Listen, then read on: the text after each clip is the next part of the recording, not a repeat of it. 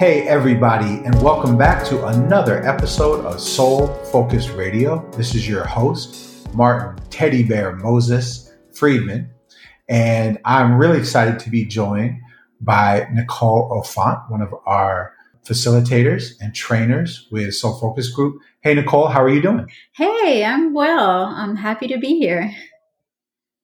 It's exciting. How's how's life in Jersey today? Life is good. It's such a beautiful day out. Um, we have, uh, you know, warm weather. It's in the 70s. Yeah. And, um, you know, there's still some snow that's melting.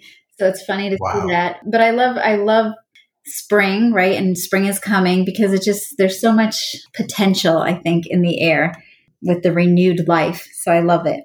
Beautiful, beautiful. And, you know, we're all coming up. I think for most of us, we're coming up on the year anniversary of, you know, of COVID. You know, not that COVID wasn't around before then, but I know, I think the date for me when I came off the road was March 13th. So we're coming up on those anniversaries of quarantine and all that, all that stuff.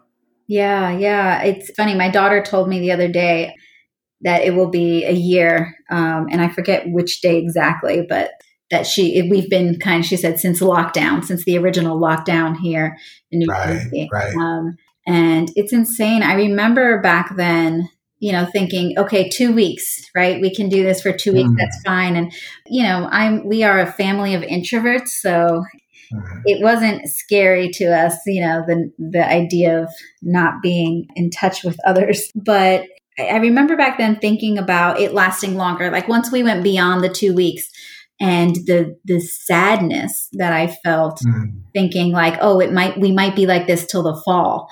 And so I I remember consciously thinking, oh, I need to just do this day by day. And because it, as soon as I think like we may be here in September still, you know, I I had a hard time dealing with that. So it's amazing to think like, well, it's been a year and, you know, we have survived and we're lucky for that. So I'm grateful. Absolutely, me too, me too. And now we're now people are talking about hopefully everything being all the way open by this next September, right? Which is just amazing. I remember the feeling the same way. Like, you know, I know I'll be back on the road in May or June. You know, that's what I remember thinking last March. And you know, here it is. I've been out a few times, you know, to travel to do some in-person trainings, but really, it's it's just the shift in life in this last year has been incredible, just absolutely incredible. Absolutely. Mhm. Yeah. So, you know, the, the purpose of this really is, you know, just to, to get to know you a little bit, to um, share with our listeners of Soul Focus Radio who you are. Hopefully, a lot of them will be coming to our virtual workshops and then someday soon in person workshops, and we'll get to meet you. And this gives them an opportunity to just kind of get a, an idea of who you are. And, you know, as I've said on many of our previous podcasts, you know, at Soul Focus Group, we kind of talk about the difference between who we are and what we are. And I want to start with a what you are. So just tell us like what you are in terms of what do you do and, and, and give us a little bit of your backstory. Let's start there. Yeah, so I am. I, sh- I sh- it's funny because mo- you know I will struggle. I struggle with the who I am, but I also struggle with the what I am. Um, Mhm. I'm. I've been a student for a long time, so that is kind of central to my identity. I am finishing up my PhD this term. I defend my dissertation actually in a, a little over a week. So Wow. uh, yeah, so that's I mean that's been a big part of my identity. And my so I am in a program called Urban Systems at Rutgers University in Newark, and um, Mm. my research specifically. So I'm on a there's different tracks in my in my program, and I am on an educational policy track. And my research looks at how school policies and practices and the curriculum kind of perpetuate, you know, rape culture is really um, what I, I look at. So I work with young women in high school to explore that, right? To explore the meanings that they're making of the policies and the curriculum within their schools Mhm. and how they experience that, right? How they feel oppressed by some of the messages they're receiving. And so I also do, uh, I mean, I'm, I'm a facilitator with Soul Focus Group. So I'm doing, you know, anti-racist trainings and, and organizing around the country. But um, in New Jersey, locally, you know, I work with other folks around organizing uh, around, you know, anti-racist principles. This past year in COVID, I've also been working with mutual aid groups and we started a mutual aid group here in the city I live in, in Newark, New Jersey. And, you know, the premise of that was we recognized that there was a need for folks to have access to food. So, I mean, our county and our city was doing a lot to get people groceries, but you had to like drive up to these parks to pick up grocery boxes. Mm-hmm. And there's a lot of folks in our community who don't drive, um, or there are folks who are undocumented and don't necessarily feel comfortable, you know, engaging the state in that way, right? So we provide a service where you can contact us, give us a grocery list, and we'll we'll send out folks to do your shopping and deliver them to your door. So that's been really fulfilling because I think early on in the pandemic, a lot of people, or at least for me, wanted to know what can I do, right? What can I do to support my community and to help, especially because, you know, I saw all the pain that my community was experiencing. We had high numbers of, of cases in our community and high numbers of deaths. So it was really important right. for me to, to do that. Nice, oh, nice. That's a bit of my organizing work. Mm-hmm. I'm also a mom. Uh, you know, I have a 22 year old. He'll be 23 in a couple weeks, and a 16 year old daughter. And I think you know, going along with a mom, I'm always I always will identify as a teen mom. You know, although mm-hmm. I'm far from my teen years, that's such a big part of uh, who I am and what's shaped who I've become. So that's always important for me to center. This might be more than the what, but I'm also a you know Puerto Rican woman. um, yeah.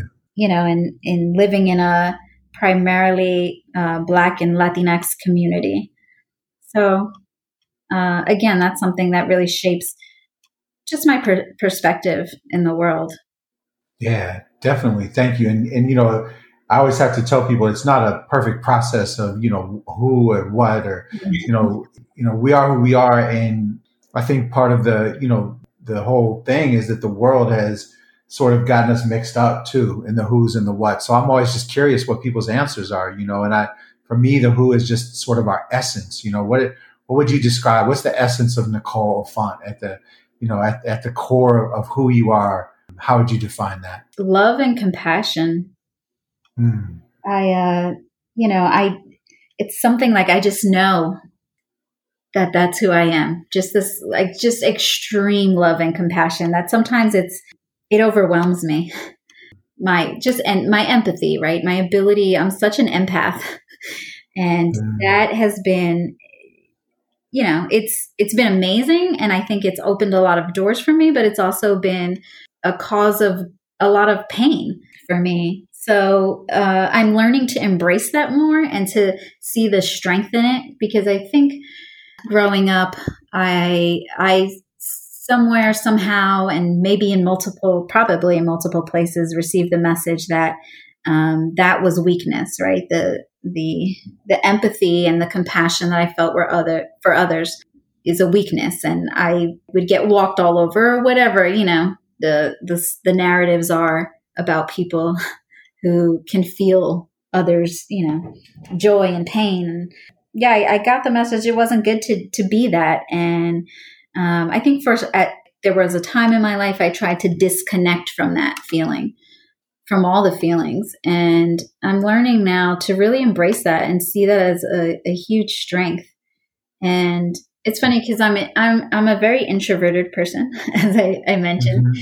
and I mm-hmm. I don't necessarily like I don't have a lot of friends. I don't. I'm not good at uh, staying in touch with people and uh, you know being social. You know that is not my thing. I don't want to go out for coffee uh, on the weekend right. with anyone. But it doesn't mean I I don't feel connected to people. You know, it doesn't mean I don't want to ever be around people.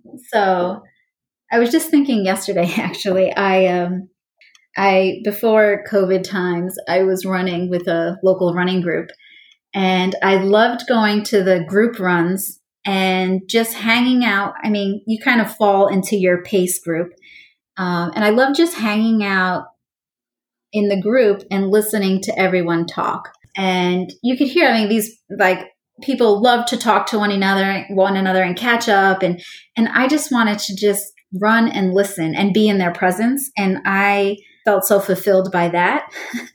Mm-hmm. Um, mm-hmm. But the idea of like going and talking myself is just not something that I want to do. um, mm-hmm. But that's okay. I'm like, I'm learning that's okay, that it doesn't mean there's something wrong with me. So, and, and, and seeing my, my ability to empathize with others as I don't know, a super strength almost, right? I am so in tune with yeah. people's what they're you know what they're feeling or their emotions. And sometimes it's on a um, you know it's i can't put words to it right? It's just a feeling in my body. Mm-hmm.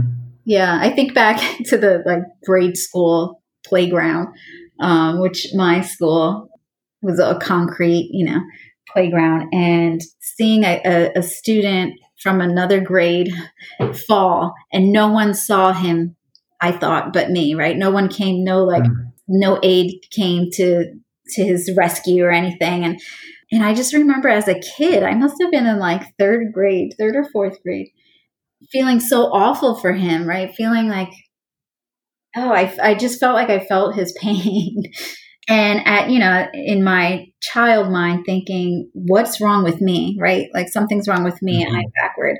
And now sometimes as an adult, I, look at how we treat each other in this world and think what's wrong with them? Right? Like what is wrong? What has you know our world done to us to to keep us uh, disconnected from one another's humanity? And that's it right? I feel so connected to humanity and to to life. Yeah. Mm-hmm. that that makes a lot of sense you know that you would be working now with soul focus group right? Because everything we talk about is a return to human solidarity uh, yeah. with all of these forces that have been designed to keep us separate. I find it fascinating the concept of, and I think you did a good job of, of describing it, but the concept of being both an introvert and an empath simultaneously, right? Because when you think of of somebody who's very empathic or very empathetic, you think of somebody that's constantly like in relationship with other humans. And I think you, you really, the way you laid that out, I thought was really fascinating to sort of exist in both of those places at the same time. In some ways, they can seem contradictory, but I think the way you laid it out really makes a lot of sense. Mm-hmm. Yeah, I, you know, thank you. Um, I'm glad I make sense. but you know, yeah, I, I we're, we're such a you know we tend to think in such dichotomous ways, right? Like these two can't coexist. And then if they do, as individuals, we make that to mean like something's wrong with us, right? Or we don't make sense. And so, yeah, I think, you know, and, and soul focus has definitely helped me with this just to recognize that we're all complex, right? And there isn't one way to be in this world and one way to experience and to honor that, right? To honor that in myself because I would honor that in anyone else and see the beauty in that. Yeah. Absolutely. Yeah, absolutely. And and so much of it is us being able to see ourselves in other people. And I think that's why having those empathetic abilities are so powerful for what you do because you know, I think for me, you know, also feeling pretty empathetic and pretty, you know, highly sensitive as a person, I, I, I believe that it helps me because I can see myself in almost everybody else you know, whatever, you know, the old saying, there but for the grace of God go I. I you know, for me, it's there but for the grace of fill in the blank go mm-hmm. I, right? I don't feel like there's any person or situation that I couldn't have potentially been. And it, and I think that has a lot of, of the empatheticness in its roots. Yeah, absolutely. So I, I want to explore a little bit more what you talked about in terms of your your doctoral thesis that you're defending. Can you tell us a little bit more about how how you came to do that. I, I, think it's a pretty fascinating subject. What inspired you to sort of take you down that road and and just tell us a little bit more, you know, if, if you could. Yeah. So I I remember so I think I guess I have this um like feminist identity. Mm-hmm. I I remember being I don't even remember how old I was or what year it was, but my brother used to get Sports Illustrated. and I remember Anna Kournikova, mm-hmm. the tennis player uh, was on the cover one year or one week. Right. And I read the article and, and she was a beautiful woman. I, I didn't know much about tennis, but there was a local program that I was in. We got free tennis lessons. So I was interested enough. I read the article and I remember being so angry that her her looks were were the center of this article. I mean, that was mm-hmm. all it was about. And then I found out like she wasn't even that good, right? Um, That's right. It, just centered her beauty, and I was I was pissed off. And I and my father suggested that I should write a letter to the editors, um, and I didn't. But I, you know, that I think about that sometimes with my own work, right? That this has always been um, something that I cared about passionately, like how how women are portrayed and how you know the stereotypes are perpetuated, um, and in this case through media and, and, the narrative, right, in the discourse. And then I, my mom, I don't, I don't remember why she would tell me this story, but she would frequently tell me about how at her job and you know in the 70s and 80s women were required to wear skirts and dresses mm. And i just remember thinking like that's just crazy right mm. um, and my mom hated it and my mom wasn't um, she wasn't someone that i could that i imagined right like enjoying going to work dressing up right she just wasn't that person right. um, so i after I had both my children, I went back to college. Mm-hmm. And I was, I majored in sociology and women's and gender studies. So I, I double majored. Going into my senior or my final year, I was invited to apply for this honors thesis program. So I, I, you know, I was thinking about it and I wasn't sure, well, what would I had to I had to write in my application what I would study. So I wasn't sure. And of course, like, this is another story, but like the imposter syndrome, all that came up. Like, can I actually do this? Do I really belong there? And as I said, my kids were in, in grade school at this time and they their school would send home these monthly newsletters. And so during this time, one of the kids came home with a monthly newsletter and there was a picture in it. And I wish I could find this picture, but it was the students, and I, I think they were fifth grade students, out on the playground doing a science experiment. Um, and this school has a, a uniform requirement. And at the time, this isn't true any longer, but at the time, girls were required to wear skirts. Mm-hmm. And in this picture, it was a young boy and a young girl, and they were the experiment they were doing was happening on the ground. And you could see in the picture the boy was just down on the ground, like his face in the experiment, right? Like looking mm-hmm. as closely mm-hmm. as he could. And you could see the the the female student, the the girl was, you know, squatting down, her her skirt was pulled over her knees, and she just to me anyway, looked uncomfortable in the photo. Mm-hmm. And I was so amazed about about how discomfort, right, can can be communicated through the photo.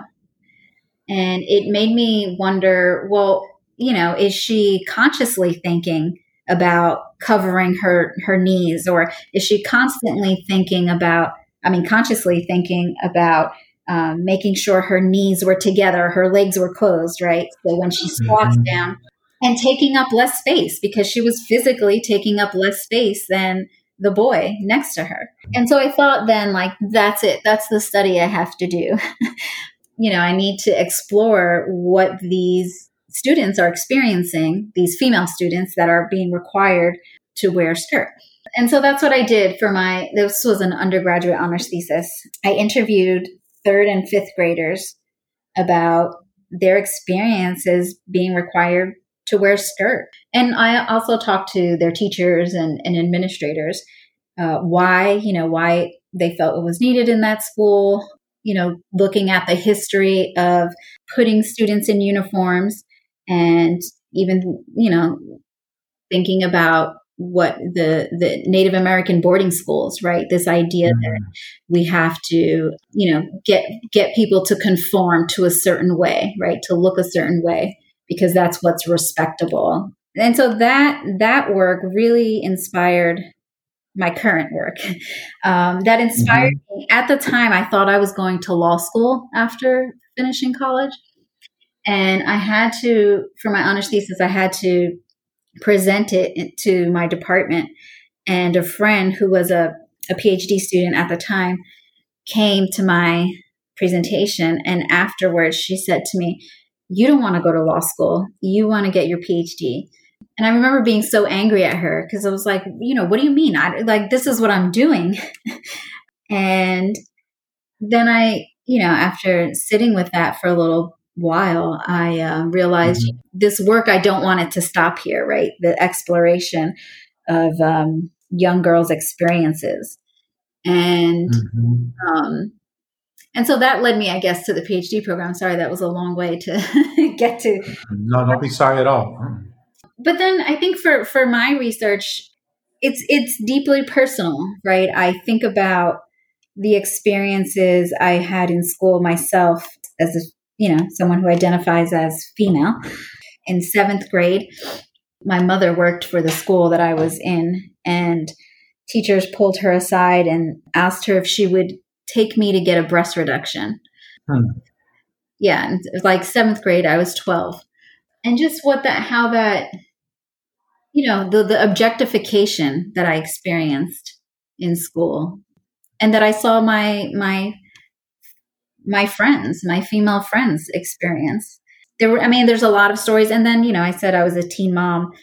I mean my pregnant body literally was something that was, you know, objectified or deemed inappropriate for this space.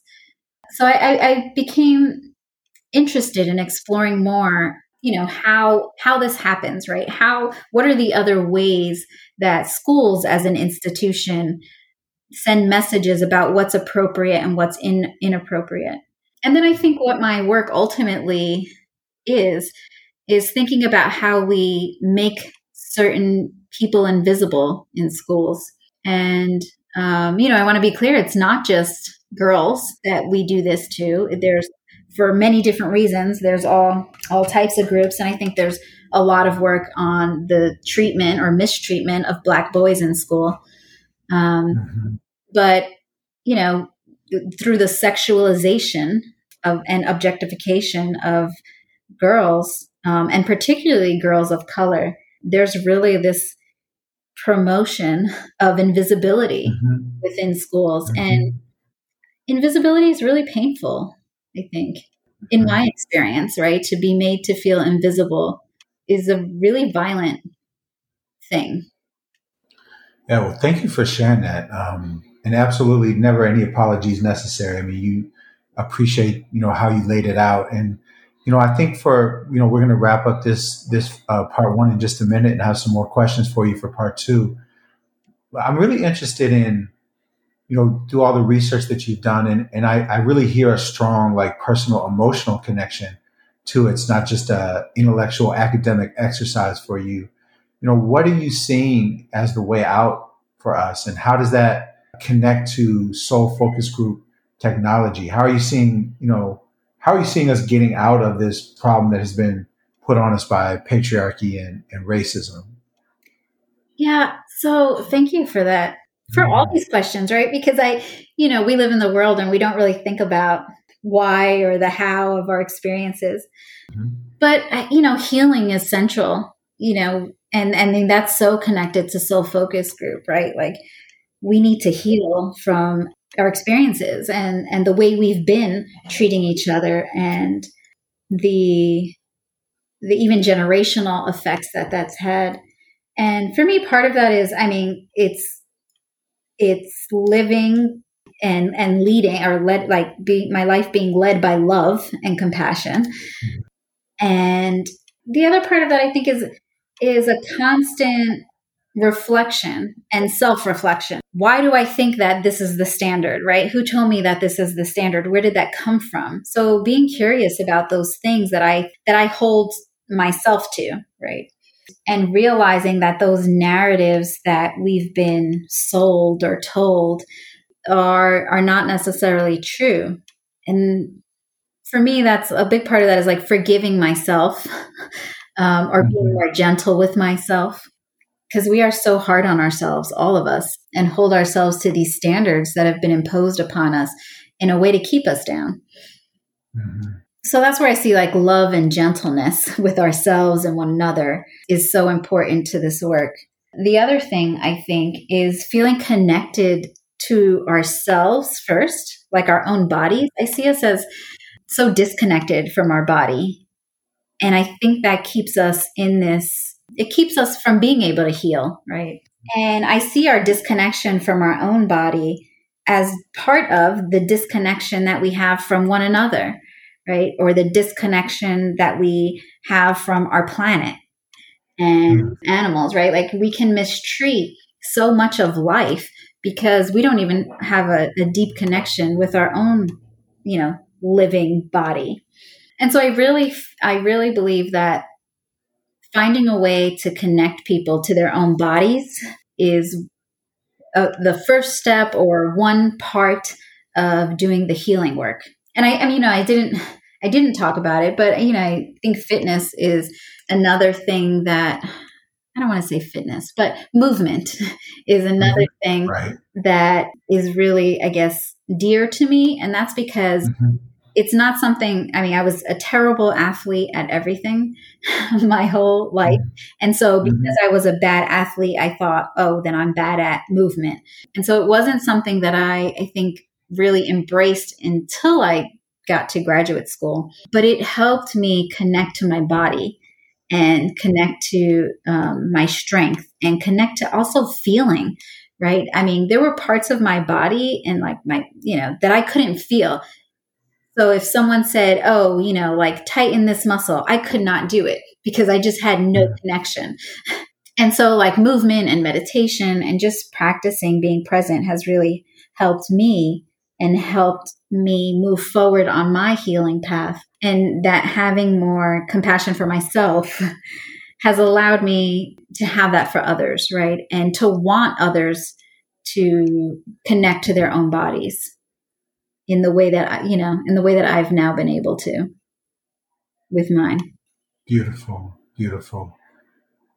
Well, that's awesome. Um, I've really appreciated, you know, I, I, have definitely gotten to know you over the last couple years. And, um, you know, I really appreciate getting to know you in this way um, and appreciate how uh, honest and open you've been uh, with our listeners. So uh, thank you for that. And we're going to, we're going to record a part two in just a minute. Uh, so I want to thank you, Nicole, for uh, for sharing so much. Oh, thank you, Martin. I appreciate you. Absolutely, I appreciate you, and we appreciate all of you, our Soul Focus Radio listeners. You know we do. You know we appreciate you and love you, and we want you to be a part of of the journey with all of us and all the different kinds of journeys that we're on. In order to do that, come visit us at soulfocusedgroup.com. Listen to our podcast on all the different platforms the Apple platform, uh, Android, Spotify, Google. Check us out everywhere. Check us out on YouTube. We're getting more and more content on YouTube every day. Um, and we ask that you stay safe and stay stay sane, whatever that means to you. Stay well, and most of all, uh, we ask that you stay soul focused.